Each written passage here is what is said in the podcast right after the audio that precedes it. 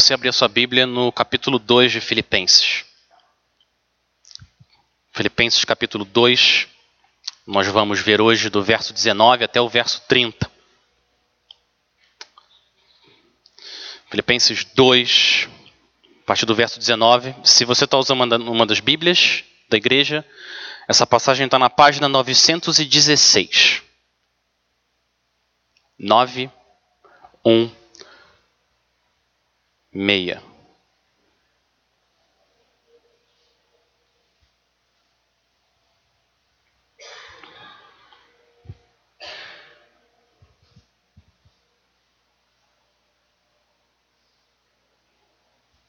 Filipenses. Filipenses capítulo 2, a partir do verso 19. Assim diz a palavra do Senhor. Espero no Senhor Jesus enviar-lhes Timóteo brevemente, para que eu também me sinta animado quando receber notícias de vocês. Não tenho ninguém que, como ele, tenha interesse sincero pelo bem-estar de vocês pois todos buscam os seus próprios interesses e não os de Jesus Cristo. Mas vocês sabem que Timóteo foi aprovado porque serviu comigo no trabalho do Evangelho como um filho ao lado de seu pai. Portanto, é ele quem espero enviar. Tão logo me certifique da minha situação, confiando no Senhor, que em breve também poderei ir. Contudo, penso que será necessário enviar-lhe de volta Epafrodito, meu irmão cooperador e companheiro de lutas, mensageiro que vocês enviaram para atender às minhas necessidades. Pois ele tem saudade de todos vocês, está angustiado, porque ficaram sabendo que ele esteve doente. De fato, ficou doente, quase morreu. Mas Deus teve misericórdia dele.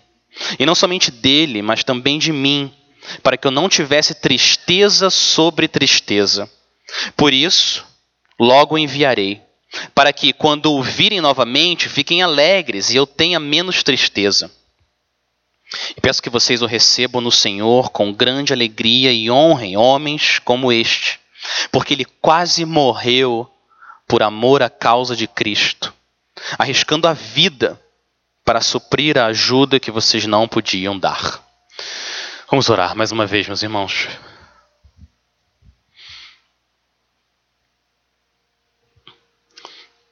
Pai, a gente chega diante do Senhor, trazendo, Pai, nossa memória que o sangue do Cordeiro perdoa e purifica.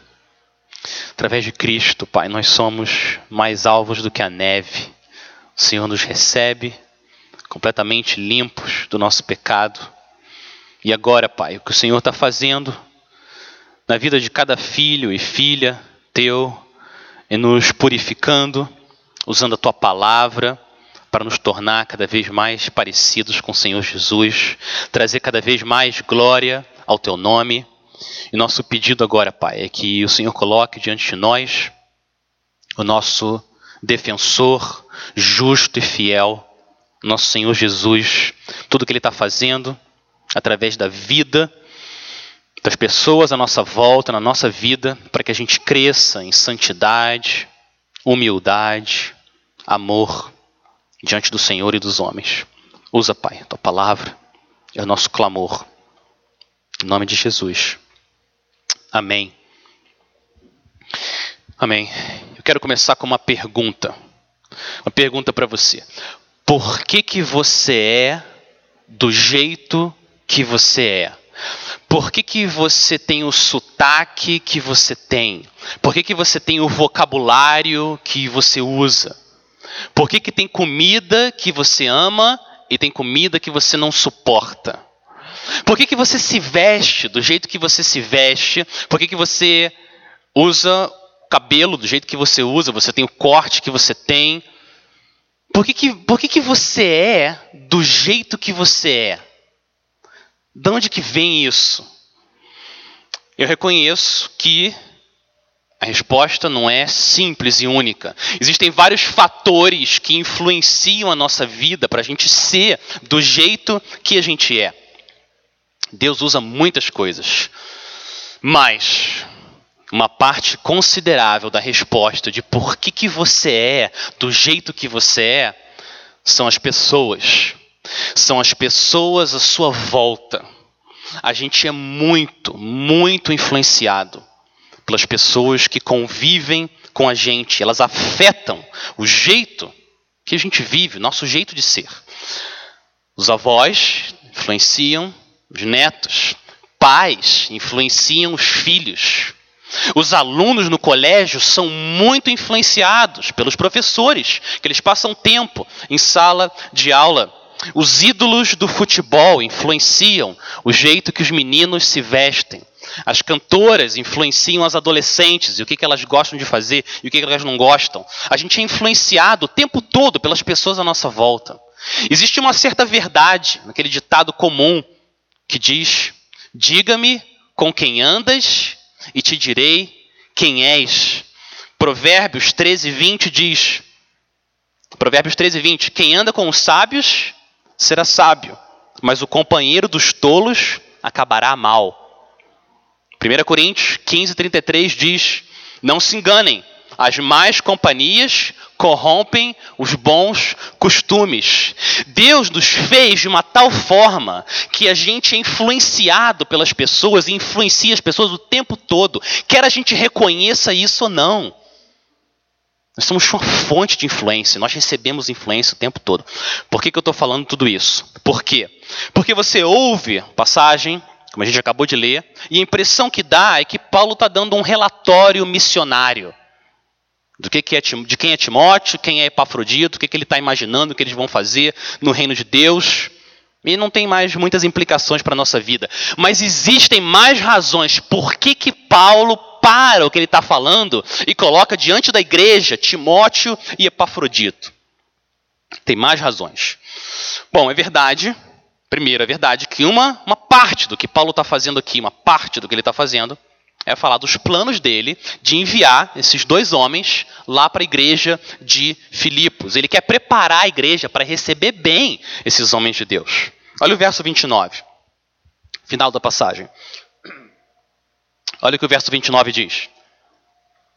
E peço que vocês o recebam no Senhor com grande alegria e honrem homens como este então, Paulo, nessa passagem aqui, ele está preparando a igreja a receber esses homens de Deus que ele quer enviar lá de Roma, onde ele está preso. Então, o que o Senhor está fazendo aqui nessa passagem é, primeiro, mostrar para a igreja de Filipos, quase dois mil anos atrás, esses exemplos de santidade em carne e osso. E segundo, o que ele está fazendo, no plano soberano dele, é, dia 9 de dezembro de 2018, colocar diante da Igreja Batista Jardim Minnesota dois exemplos concretos, vivos, a santidade em carne e osso. Porque a gente aprende, a gente é influenciado pelos exemplos diante de nós. É isso que Timóteo e Epafrodito são. Eles são exemplos do que, que a graça de Deus é capaz de fazer na vida de um pecador, na vida daqueles que andam com o Senhor. Eu e você, a gente precisa de ensino, a gente precisa de doutrina, mas a gente precisa também olhar como que esse ensino de Cristo ele é vivido na prática. Então Deus usa as pessoas à nossa volta o tempo todo para nos mostrar o que, que é santidade, o que, que é na prática amar, o que, que é fé, o que, que é esperança em carne e osso. E é isso que o Senhor está fazendo aqui nessa passagem. Então, a gente vai ver ao longo do nosso tempo juntos aqui quem é Timóteo, quem é Epafrodito, o exemplo que eles são de humildade e santidade, mas eu quero, quero provar isso no texto antes, antes da gente continuar. Volta para o verso 3 do capítulo 2. Volta para o verso 3. Olha o que, que o versículo 3 do capítulo 2 diz. Filipenses 2, 3. Nada façam por ambição egoísta ou por vaidade, mas humildemente considerem os outros superiores a vocês mesmos. Versículo 4: Cada um cuide não somente dos seus interesses, mas também dos interesses dos outros. Agora guarda isso e volta de novo para nossa passagem. Vai para o verso 20. E olha a maneira, repara a maneira como ele descreve Timóteo. Olha como ele descreve Timóteo. Verso 20: Não tenho ninguém que, como ele, tenha interesse sincero pelo bem-estar de vocês, pois todos buscam os seus próprios interesses e não de Jesus Cristo. Você percebe o que, que Paulo está fazendo? Você vê, ele começou o capítulo 2 chamando toda a igreja a viver em unidade através da humildade. Logo depois de ele fazer isso, ele colocou diante de nós o exemplo supremo, sublime, do que, é humildade em carne e osso. Quem é? Filipenses 2, de 5 a 11. O Senhor Jesus Cristo, ele é exemplo maior de humildade. Ele se esvaziou, abandonou a glória dos céus, veio até aqui, viveu como homem, morreu. Morte de cruz, ele é o exemplo supremo de humildade.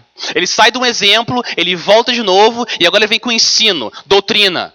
Povo de Deus, ponham em ação a salvação de vocês com temor e tremor, porque Deus quem opera em vocês, tanto querer quanto santificar.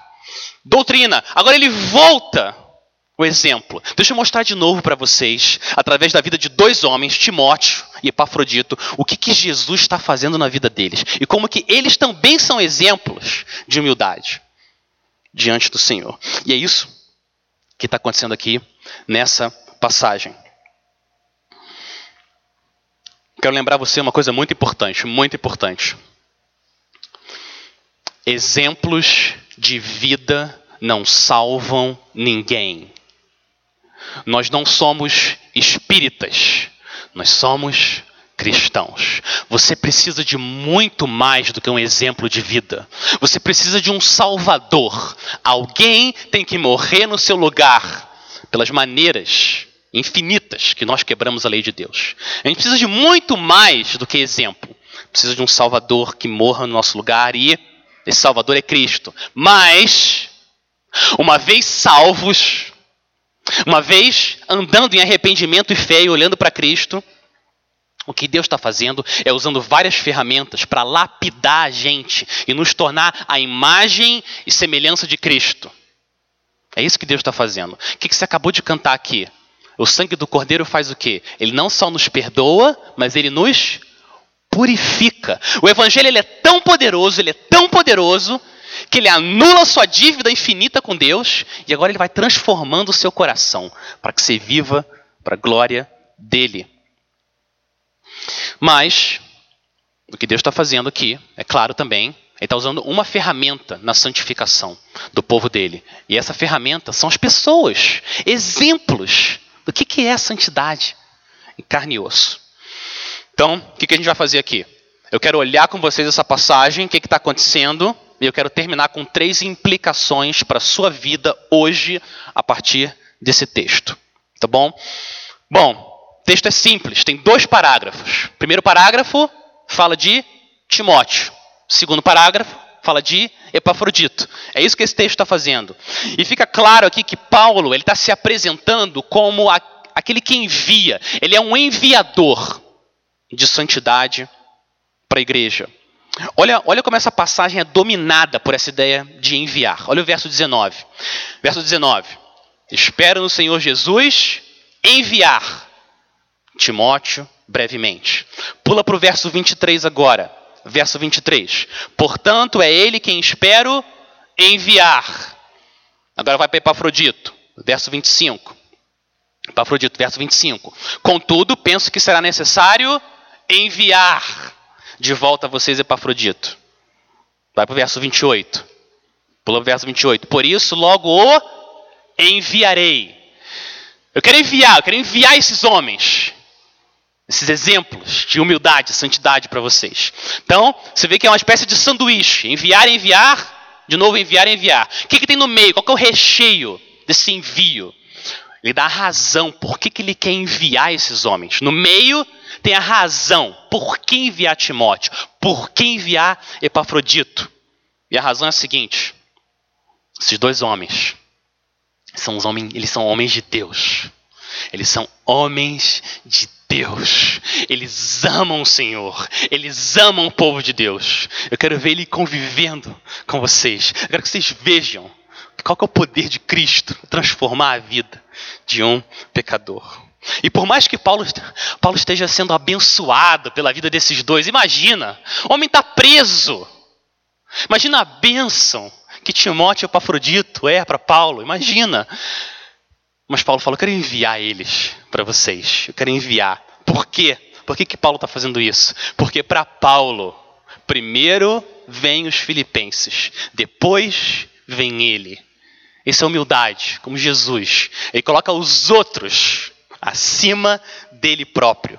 Ele prefere ficar sem seus companheiros de luta, que estão do lado dele, orando, encorajando o apóstolo, para ver o povo de Deus sendo animado e encorajado.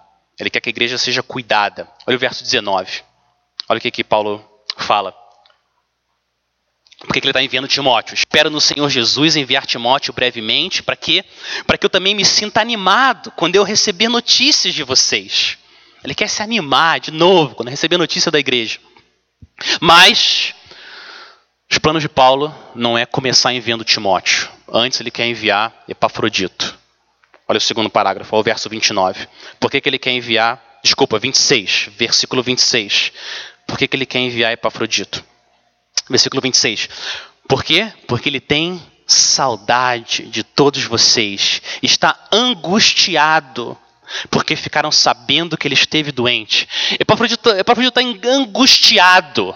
A única vez que essa palavra aparece de novo é Jesus no jardim do Getsemane, angustiado, porque ele sabe o que vai acontecer. Olha, olha o amor de Epafrodito pelo povo de Deus. Ele está angustiado.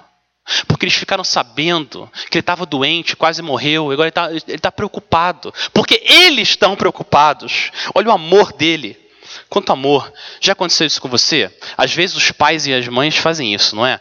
Estão com problema, estão mal, doentes, mas eles não contam nada para os filhos, porque ele não quer que os filhos, eles não querem que os filhos fiquem preocupados. Então você engole, você fica com aquilo porque você não quer gerar preocupação em alguém que você ama. É ou não é? O amor, o amor muitas vezes faz isso. Mas a igreja ficou sabendo que Epafrodito ficou doente. E agora, que, que Paulo quer fazer? Epafrodito, vai lá, vou enviar você. Vai lá e mostra. Mostra como agora você está bem. Não tem motivo deles continuarem tão preocupados e angustiados. Agora você lê a Bíblia há muito tempo e você fica pensando, quem que é esse tal de Epafrodito? Se você foi convertido há pouco tempo, não está muito familiarizado, normal, você não faz ideia quem que é esse homem. Mas até os crentes, eu quero dizer para você, até aqueles que estão andando com o Senhor há anos e anos. Quem que é esse tal de Epafrodito? Ele não aparece muito na Bíblia. Timóteo, Timóteo eu sei, Timóteo famoso, pupilo, amado de Paulo. Se quer saber mais de Timóteo, você lê primeiro e 2 Timóteo, como que Paulo derramou a vida dele em cima desse homem. Mas quem que é esse tal desse Epafrodito? Epafrodito só aparece na Bíblia aqui. O único lugar na Bíblia inteira que Epafrodito aparece é aqui em Filipenses, na passagem que a gente acabou de ler, e no final da carta. Olha o verso 18. São os, dois únicos versículos. Filipenses 4, 18. Filipenses 4, 18. A única vez que aparece o nome de novo de Epafrodito. Filipenses 4, 18.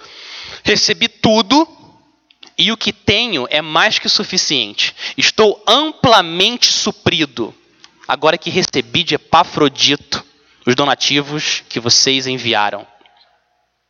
Então, olha, olha o que, que Epafrodito fez. Quem, quem é ele? Ele é aquele que saiu de Filipos, foi até Roma, levar os donativos que a igreja mandou para Paulo. É isso que esse homem fez. Filipos ficava na Macedônia, onde hoje é mais ou menos a Grécia. Então ele saiu lá da Grécia e foi até Roma. E nessa viagem, o que, que aconteceu? Verso 27. Olha o verso 27. Volta agora para o capítulo 2. Capítulo 2, 27. O que, que aconteceu com ele? De fato, ficou doente, quase morreu. Ele quase morreu nessa viagem. Então vamos tentar entender o que está acontecendo aqui. Os filipenses, a igreja, ouviu que Paulo foi preso. Está preso agora. Então, o amor que eles têm por Paulo moveu o coração da igreja. Moveu o coração da igreja. A gente tem que fazer alguma coisa. Esse amor que moveu os corações, moveu também os pés e as mãos de Epafrodito. E ele foi lá levar até Paulo os donativos. Agora, possível dois mil anos depois, é impossível a gente reconstruir essa viagem. Mas eu quero fazer o melhor que eu posso aqui, um esforço, para tentar dar uma ideia. O que, que esse homem fez? O que, que é sair da igreja de Filipos e até Roma levar esses donativos? Não tem como ter certeza qual foi o caminho que ele levou. Mas você sabe muito bem que na época não tinha trem. Na época não tinha carro. Na época não tinha avião. Então como é que você ia de um lugar, mesmo super longe, para outro? Você não tinha muitas opções. Ou você ia a pé, ou você ia de cavalo. E se você encontrasse água na frente, você entrava num barco e a chance de você chegar do outro lado era pequena. Acontecia, era pequena. Muita gente morria nesse caminho. Não tem como saber a rota que Epafrodito tomou. Mas a distância de onde ele saiu, de Filipos até Roma, é, são quase 2 mil quilômetros. Quase 2 mil quilômetros. Sabe o que é isso? É você ir a pé daqui da igreja até Salvador. A pé. Porque você ouviu que tem um irmão amado que está precisando de alguma coisa lá. Ele está precisando de necessidade. Você ouve isso e você fala: a gente não pode ficar parado. Igreja, vamos juntar dinheiro, vamos comprar coisa, meter no saco e vamos lá. E você põe um saco nas costas, um time, três, vão lá. Sabe quanto que demora para você chegar até Salvador a pé? Três meses. Dois, três meses andando, sol, frio, ladrão, animal querendo te matar. Três meses para ir, três meses para voltar. Metade de um ano. Você abandona a sua igreja, você abandona a sua família, você abandona tudo. Por quê? Para amar um irmão que está em necessidade. Foi isso que Epafrodito fez. A única explicação para alguém arriscar a vida, fazer um negócio desse, a única explicação é que ele experimentou o amor de Deus em Cristo, entendeu o que, que Cristo fez por ele e agora ele não consegue segurar. Agora ele quer ir lá também. Me envia, eu quero ir lá. Vamos lá, Paulo veio aqui, ele plantou essa nossa igreja, agora ele precisa da gente. Não tem como a gente ficar de braço cruzado. Então o amor vem, move os corações, os corações movem os pés e as mãos, e a igreja manda esse homem para lá. Meus irmãos, se você quiser achar fé verdadeira, você quer achar fé verdadeira no seu coração e à sua volta? Você quer achar o que é fé verdadeira? Procura por amor. Procura por amor. Sempre que você vê um amor verdadeiro, por trás é a fé. Gálatas 5, 6 diz o seguinte: Porque em Cristo nem circuncisão nem incircuncisão tem efeito algum, mas sim a fé que atua pelo amor. Você quer encontrar fé verdadeira? Procura por amor. E é aí que está a fé de verdade. Então o que, que Paulo está fazendo aqui? para a gente. Ele está colocando Epafrodito como um exemplo do que, que é amor. O que, que é você deixar a sua situação de conforto e, como Jesus fez, que deixou a glória dos céus, abandonar o conforto e você ir e se arriscar e amar o seu irmão, sua irmã, alguém que precisa de necessidade, alguém que tem necessidade. Jesus abandonou a glória dos céus por amor e veio até nós. O que, que a gente faz? A mesma coisa. Isso que é santidade em carne e osso. Meus irmãos, o mesmo poder que moveu Cristo a sair do trono dele e vir até aqui e morrer por nós, esse mesmo poder, que é o poder do Espírito Santo de Deus, está agindo agora no povo dele, fazendo o povo dele amar e se arriscar dá a vida no lugar dos nossos irmãos. É o poder do Espírito Santo que derrama o amor de Deus em nós e faz a gente tirar os nossos olhos de nós mesmos e a gente olhar a nossa volta e começar a se perguntar: quem precisa de quê? Chega, eu estou cansado de ficar olhando para mim. Quem precisa de quê? Onde que eu posso amar? Aonde que eu, onde que eu posso ser usado por Deus para amar o seu povo? Muito bem. Quero agora ver com vocês três verdades. Vamos terminar aplicando a nossa vida. Três verdades sobre santidade nesse texto e como que elas são aplicadas ao nosso coração, aos nossos pés e às nossas mãos. Três verdades. Existem muitas. Esse texto aqui a gente podia fazer uma série de um mês. Mas, vamos ver, pelo menos três aplicações, verdades sobre a santidade na nossa vida. Primeira, primeira verdade importante sobre a santidade. Você cresce em santidade olhando para exemplos de santidade. Você cresce em santidade, parte de como você cresce em santidade é você olhando para exemplos de santidade. Exatamente isso que Paulo está fazendo aqui. Três vezes nesse capítulo. Primeiro exemplo de santidade, santidade perfeita, quem é? Cristo. E agora ele coloca esses dois exemplos, Timóteo e Epafrodito, diante de nós. Por quê? Porque o Espírito Santo usa doutrina, ele usa o sofrimento na sua vida, ele usa as pessoas à sua volta para transformar o seu coração, aumentar sua alegria, aumentar seu amor em Cristo. As pessoas à sua volta, elas influenciam a sua vida, o jeito que você fala, o jeito que você pensa, o tempo todo, tempo todo. Essa semana estou em casa, não foi a primeira vez que aconteceu, mas de novo estou em casa e um dos meus filhos começa a falar de um jeito estranho, esquisito, agressivo. De onde que vem isso? Minha esposa. Ah, isso eu sei o que é isso aí. Isso é aquela menininha do desenho do cavalo. Ela fala desse jeito aí, é super bravinha. Ah, entendi. É daí que vem.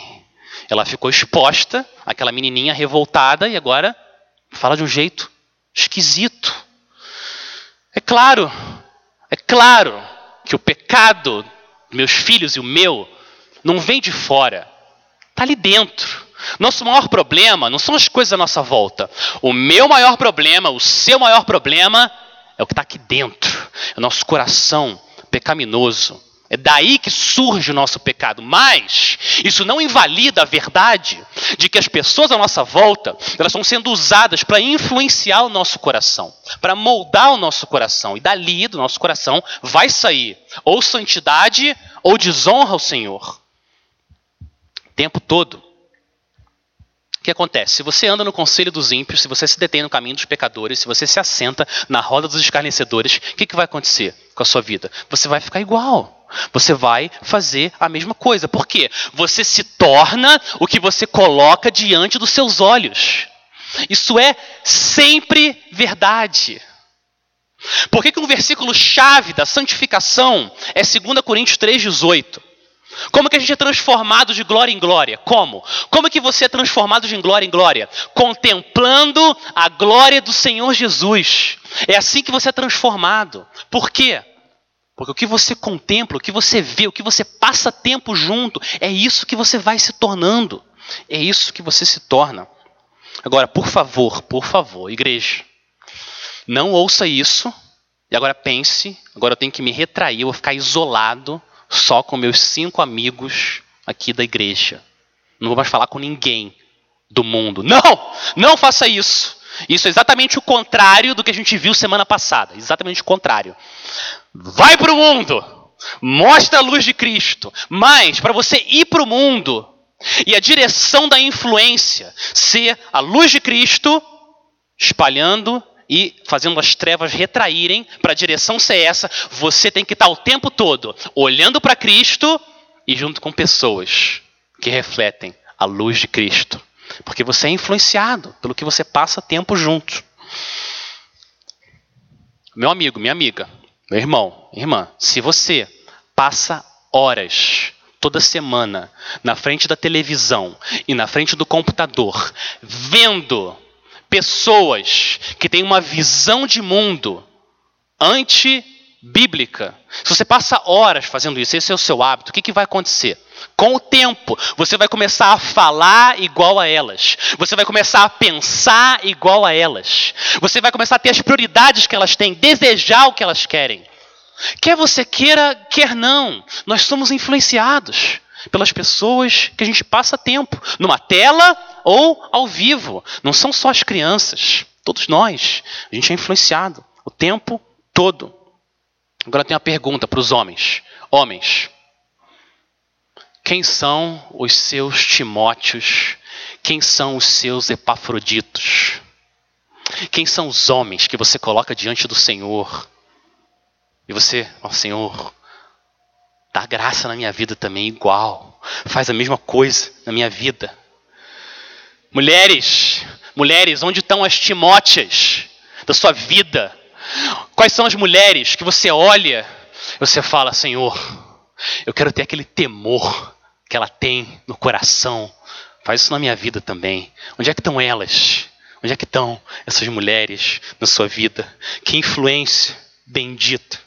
Que presente do Senhor é você ter amigos, pessoas que refletem a luz de Cristo, que você pode conviver com elas e você vê o que é santidade em carne e osso, vê que a santidade é real, é possível. Você vê o poder de Cristo agindo agora.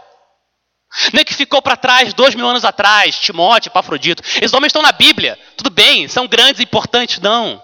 Agora, agora, Jesus está agindo na vida do seu povo. Onde é que está? Homens e mulheres, onde é que estão os Timóteos e os Epafroditos da sua vida? Provérbios 13, 20. Quem anda com os sábios será sábio, mas o companheiro dos tolos acabará mal. Jovens, jovens da nossa igreja, quem que você vai diante de Deus orar e pensar? Para quem que você vai ligar? E você vai falar: Você pode almoçar comigo? A gente pode passar uma hora junto? Quero, quero perguntar para você, quero fazer perguntas sobre o que é ser um discípulo de Cristo, no trabalho, em casa.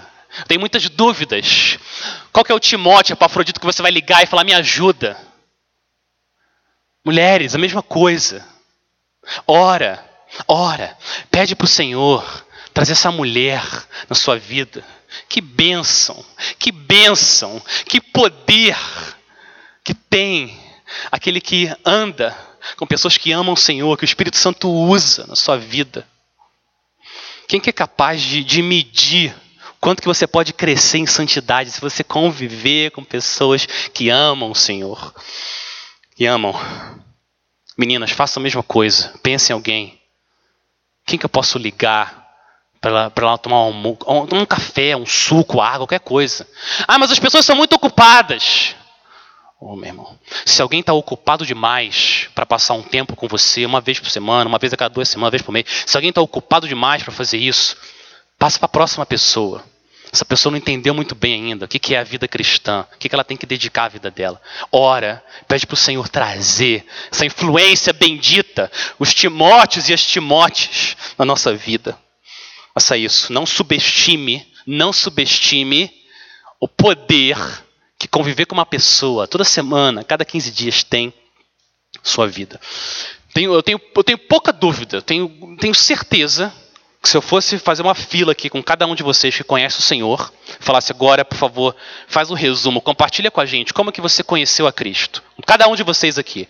Tenho pouca dúvida que praticamente todo mundo ia citar o nome de uma pessoa, de alguém que foi usado por Deus para levar você a Cristo. Praticamente todo mundo aqui, é ou não é?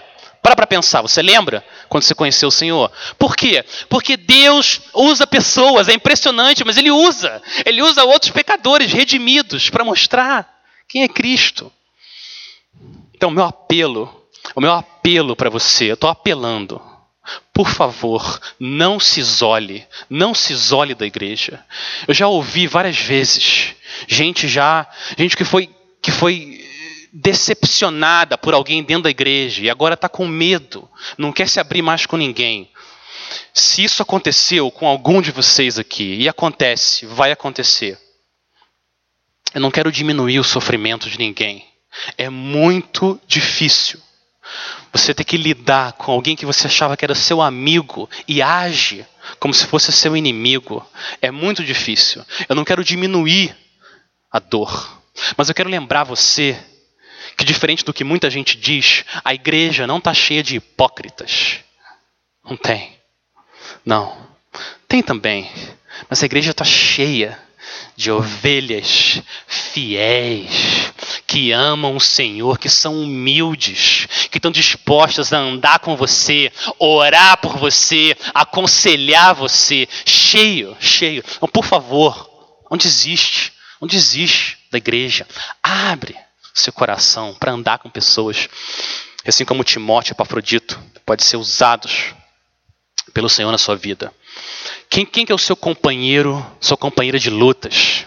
Como Paulo fala aqui no verso 25. Quem que é, quem que é o seu cooperador? Quem que é o seu irmão, sua irmã, que ajuda você nessa caminhada difícil, difícil nesse mundo? Bom, primeira verdade, você cresce em santidade olhando para exemplos de santidade. Segundo, você cresce em santidade quando os seus interesses são os interesses de Cristo. Você cresce em santidade quando os seus interesses, os interesses que controlam sua mente, são os interesses de Cristo. Olha como Paulo coloca isso na vida de Timóteo. A gente leu aqui o verso 20 e 21. Olha o que ele fala no verso 20. Não tenho ninguém que, como ele, tenha interesse sincero pelo bem-estar de vocês, pois todos buscam seus próprios interesses e não os de Jesus Cristo. Olha o contraste, você, você repara o contraste que Paulo está fazendo aqui. De um lado, o egoísmo natural, o egoísmo comum que a gente vê o tempo todo, que Paulo chega a falar que todos buscam o próprio interesse. Esse somos nós, a nossa carne. Ele faz o contraste com a disposição de Timóteo. Timóteo tem um interesse como o interesse de Jesus Cristo. De acordo com o verso 20, o que é ter o interesse de Jesus Cristo? Olha para o verso 20. O interesse de Jesus Cristo, você ter o interesse de Cristo, você ser uma pessoa santa, é você ter um interesse sincero pelo bem-estar dos outros. Você tem um interesse sincero pelo bem-estar dos outros. O que, que isso significa?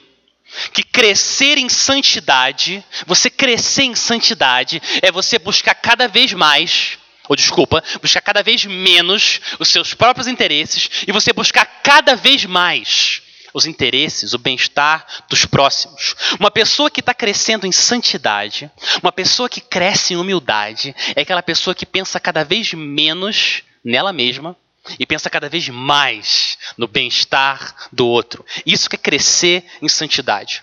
Olha, olha, olha, olha que sacada que o C.S. Lewis, aquele escritor, escreveu Crônicas de Nárnia, olha o que, que ele falou no livro que ele escreveu. Ele falou uma coisa muito interessante. Olha o que, que ele disse. Cristianismo puro e simples. Ele diz o seguinte nesse livro. Ele diz que quando você conversa, quando você passa tempo com a pessoa verdadeiramente humilde, a pessoa santa, você não sai daquela conversa com aquela pessoa pensando como que aquela pessoa é humilde, você viu, ela ficou falando o tempo todo que ela é pequena, que ela é insignificante, falou o tempo todo dela que ela é pequena. Quando, quando você encontra a pessoa humilde, você não sai com essa sensação de que ela é humilde. Porque quem fica falando muito de si mesmo, que eu sou pequeno, eu sou humilde, na verdade, C.S. Lewis fala, é a pessoa que é muito obcecada por ela mesma. Quando você, se, quando você encontra com uma pessoa que é verdadeiramente humilde, ele diz o seguinte: você sai daquela conversa, a sua sensação é a seguinte: como que essa pessoa me ama? Como que ela se preocupa de verdade comigo? Essa que é a sensação que você tem quando você passa tempo com a pessoa verdadeiramente humilde. O pastor americano Tim Keller ele, ele fala o seguinte sobre essa realidade da, da, humildade, a santidade que flui do evangelho. Olha o que ele fala, olha como ele resume. A essência da humildade resultante do evangelho não é pensar em mim mesmo como se eu fosse mais, nem em pensar em mim mesmo como se eu fosse menos. A essência do evangelho, da humildade do evangelho, é pensar menos em mim mesmo. Olha isso. Crescer em santidade é você se preocupar cada vez mais de verdade com as outras pessoas. Crescer em santidade é cada vez mais você olhar para alguém e você perguntar: como é que você está? E você realmente querer saber como é que ela está. E você fica triste se ela não está bem. E você fica feliz se ela está bem. É isso que é crescer em santidade. Isso é muito importante, meus irmãos. Por quê? Por que, que eu estou enfatizando isso tanto? Porque existe uma visão do que, que é santidade no meio evangélico que é muito superficial. Muito superficial. Como se, como se ser crente é você cumprir uma lista de alguns itens. Então, você ser crente, você não bebe, você não fuma, você não vai em festa junina, você não gosta de Papai Noel. E isso é que é ser crente. Isso que é ser crente. Você para de falar palavrão, cumpriu os cinco pontos, agora eu sou crente. Não. Ser crente é muito mais do que isso. Santidade é algo sobrenatural. Você não precisa do Espírito Santo para não gostar do Papai Noel, para parar de falar palavrão, para não beber. Não precisa do Espírito Santo para isso. Um pagão faz isso. Santidade é uma mudança do coração, é uma mudança profunda que só o Espírito Santo pode fazer na sua vida, só Cristo, só o Evangelho pode fazer. Santidade é muito mais do que uma lista. Santidade é você crescer em autoesquecimento. Isso é santidade. Você crescer em autoesquecimento. Você crescer em amor pelas pessoas e amor por Cristo. Isso isso que é santidade. Olha o exemplo de Epafrodito. Vamos usar o exemplo dele de novo. Epafrodito. O homem fica doente, quase morre. O que ele está angustiado? Verso 26. O que, que deixa ele angustiado? Ele tem saudade de todos vocês, está angustiado, porque ficaram sabendo que ele esteve doente. Olha isso. Ele quase morreu. Ele quase perdeu a vida. Qual é a preocupação dele? Ele não está preocupado se a igreja está falando, como que ele se sacrificou. Olha isso estão falando de mim ou não, essa não é a preocupação dele. Ele está preocupado porque eles estão preocupados, estão pensando demais em mim. Esquece, eu estou bem. Vamos avançar, vamos amar outras pessoas. Isso não é natural, isso não é normal. Meus irmãos, a gente sabe disso, experiência própria, é ou não é? Quando a gente está sofrendo, tem dificuldade na nossa vida, o que, que acontece? Não sei você, sabe o que acontece comigo quando estou com dificuldade, sofrendo? Parece que as pessoas à minha volta se tornam invisíveis. Elas viram fumaça. Agora é só eu. É só eu. É os meus problemas, eu, eu. Essa, essa, é, muitas vezes é isso. É isso. Essa maneira que a gente vive. É o que a carne faz. O sofrimento empurra a gente para dentro da gente. Mas, santidade mais forte, é mais poderosa. O Espírito Santo é mais poderoso que a carne. Ele arranca a gente de nós mesmos e faz a gente viver igual Timóteo, igual Epafrodito, igual Cristo. Gera essa mentalidade do Senhor Jesus. A nossa mente fica mais parecida com o Senhor. E mesmo, mesmo a gente eh, sofrendo, a gente para de ser consumido por nós mesmos. A gente fica olhando a nossa volta e como que eu posso amar as pessoas, como que eu posso ajudar elas.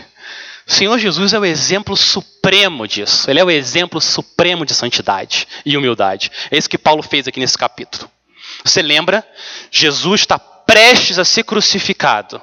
Para para pensar, olha isso. Jesus, um dia antes da morte, ele está prestes a passar o pior dia que uma pessoa já passou em toda a história e nunca ninguém vai chegar nem perto, nunca. Ele está prestes e ele sabe disso, ele sabe que daqui a algumas horas ele vai passar pela pior experiência que uma criatura já passou em toda a história. O que, que ele faz? O que, que ele faz? Ele se reúne com 12 amigos para encorajar eles. Última ceia. Ao invés ele ficar consumido, ele tinha muita razão para ficar consumido. Olha o que ele vai fazer. Ele chama os doze e fica encorajando os discípulos: Eu vou, mas eu vou voltar, eu vou mandar o meu espírito. Aguentem, fiquem firmes. Olha isso. Avança agora algumas horas. Avança algumas horas. Ele está na cruz, morrendo, passando literalmente por uma dor insuportável, que ninguém, nenhum de nós aqui, tem ideia do que, que é. O que, que ele faz na cruz, preso, quase morrendo? Ele ora para Deus perdoar as pessoas. Senhor, Pai, perdoa eles. Eles não sabem o que fazem. Ao invés de estar consumido em si próprio, ele está olhando para os outros, orando pelos outros, ele está numa cruz. Ele olha a mãe dele, Maria, o apóstolo João, ele está preso, daqui a pouco ele vai morrer. Ele olha para a mãe dele, mãe, esse é o teu filho. Ele olha o apóstolo João, João, essa tua mãe, cuida dela. Ele não fica consumido por ele mesmo, nem na cruz. Isso é santidade. E o que a palavra de Deus está dizendo é que esse poder, esse poder, através do Espírito Santo, foi dado à igreja por causa da obra dele na cruz. E agora a gente pode ser liberto de nós mesmos, a gente viver uma vida de amor. Meus irmãos, a fé cristã não é uma terapia de comportamento para ajudar você a ser uma pessoa mais legal. Não. Isso não é santidade. Santidade é muito mais do que isso. Santidade é você ver o mundo ao seu redor desmoronando, está tudo caindo, e você olhar para aquilo e falar: Deus trouxe, Deus o levou. Bendito seja o nome do Senhor, como Jó fez. Isso é santidade. Isso é santidade de verdade. Santidade é você orar com sinceridade. Você orar, Senhor, seja feita a tua vontade e não a minha. E você realmente querer isso. Isso é santidade. Isso é santidade. Santidade é você olhar para o seu coração e você olhar para a sua própria santidade e você falar: Senhor, quanto pecado, quanto pecado, como que eu avanço tão pouco na santidade, Senhor? Me perdoa, me ajuda. Isso é santidade. Quando você mais, mais se avança na santidade, mais perto da luz, mais você olha para o seu corpo e vê quanta lama ainda resta. Isso é santidade. Ser cristão é muito mais do que você cumprir uma lista de meia dúzia de itens que o mundo faz. É muito mais do que isso. Santidade é esse amor que você recebe de Deus através de Cristo, fé, arrependimento, e agora você vive amando as pessoas de verdade, com sinceridade, e amando ao Senhor Senhor Jesus Cristo, acima de tudo. A única maneira disso acontecer é se você nascer de novo. Só quem nasceu de novo, só quem experimentou esse novo nascimento, essa vida espiritual que você recebe através de Cristo, pode ter os interesses mudados viver com os interesses do Senhor Jesus. Primeira aplicação que a gente viu. Primeira, você cresce em santidade olhando para exemplos de santidade. Segunda, você cresce em santidade, tendo os interesses de Cristo e não seus próprios interesses. Por último, terceira e última verdade sobre santidade nessa passagem. Você cresce em santidade cada vez mais. Você cresce em santidade cada vez mais quando, para você, cada vez mais, o viver é Cristo e o morrer é lucro. Quando cada vez mais, de verdade, o viver é Cristo e morrer é lucro. Muita gente arrisca a vida por coisas que eu entendo que são banais. Coisas que são banais. Por exemplo, tem gente que pula de bang jump. Sabe o que é bang jump? Já ouviram falar? Você sobe numa plataforma 30, 40, 50 metros, sei lá quantos metros. Você sobe naquela plataforma, você amarra uma corda no seu tornozelo e você pula. As pessoas arriscam a vida. Várias, várias pessoas já morreram. Muita gente já morreu por causa disso. Por quê? Por que, que elas fazem isso? Por causa de alguns segundos de adrenalina.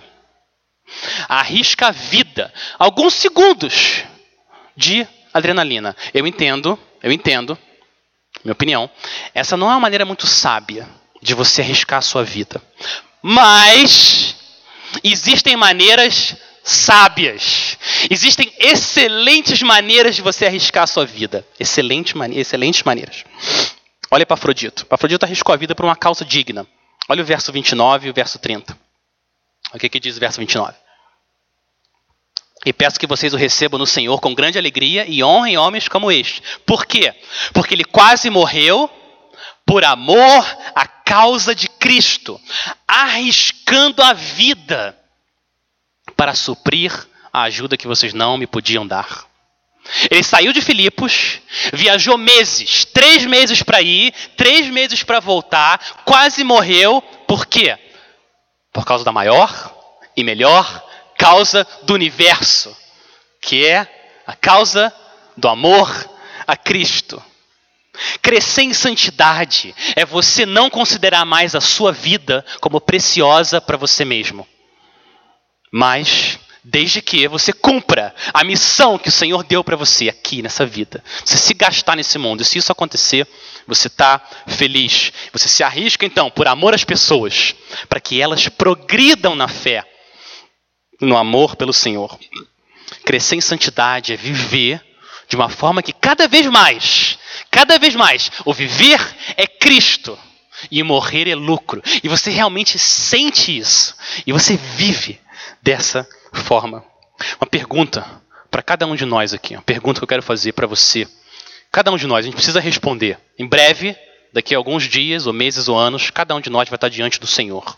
E o Senhor diz que a gente vai prestar contas sobre a nossa vida.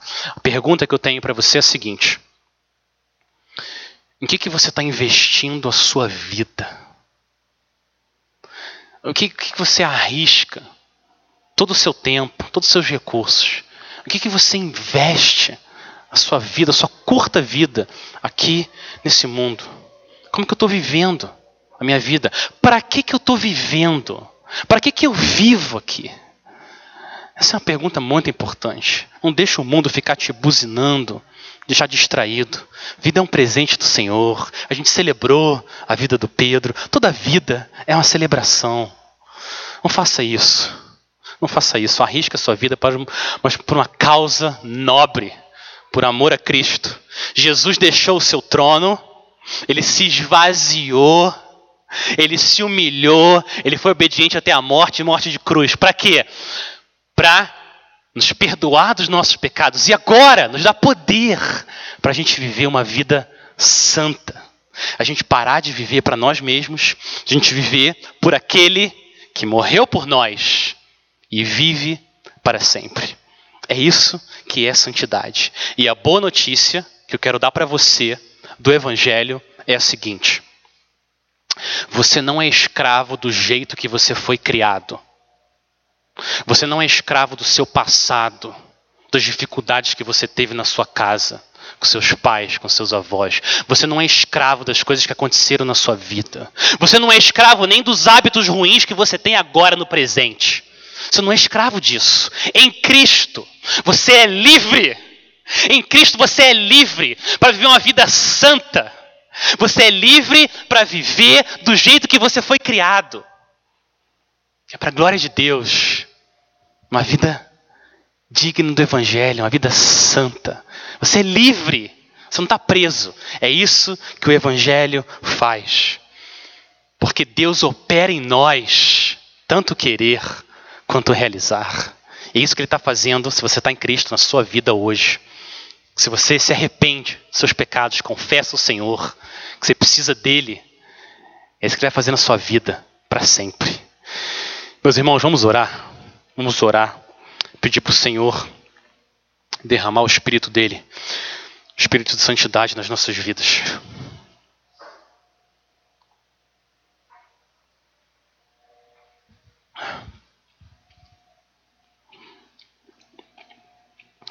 Senhor, a gente cantou aqui juntos como teu povo, Senhor, de ti preciso, mais e mais preciso. Pai, a gente precisa do Senhor, Pai. A gente precisa do Senhor para viver vidas santas. É só pelo poder da tua graça, dos nossos corações, que a gente pode ter os interesses de Cristo e não os interesses da carne. É só através da graça, Pai, do Senhor, que a gente pode ser liberto do pecado e ouvir o chamado do Senhor Jesus: vem, segue-me. E a gente, pela fé, obedece e segue o Senhor.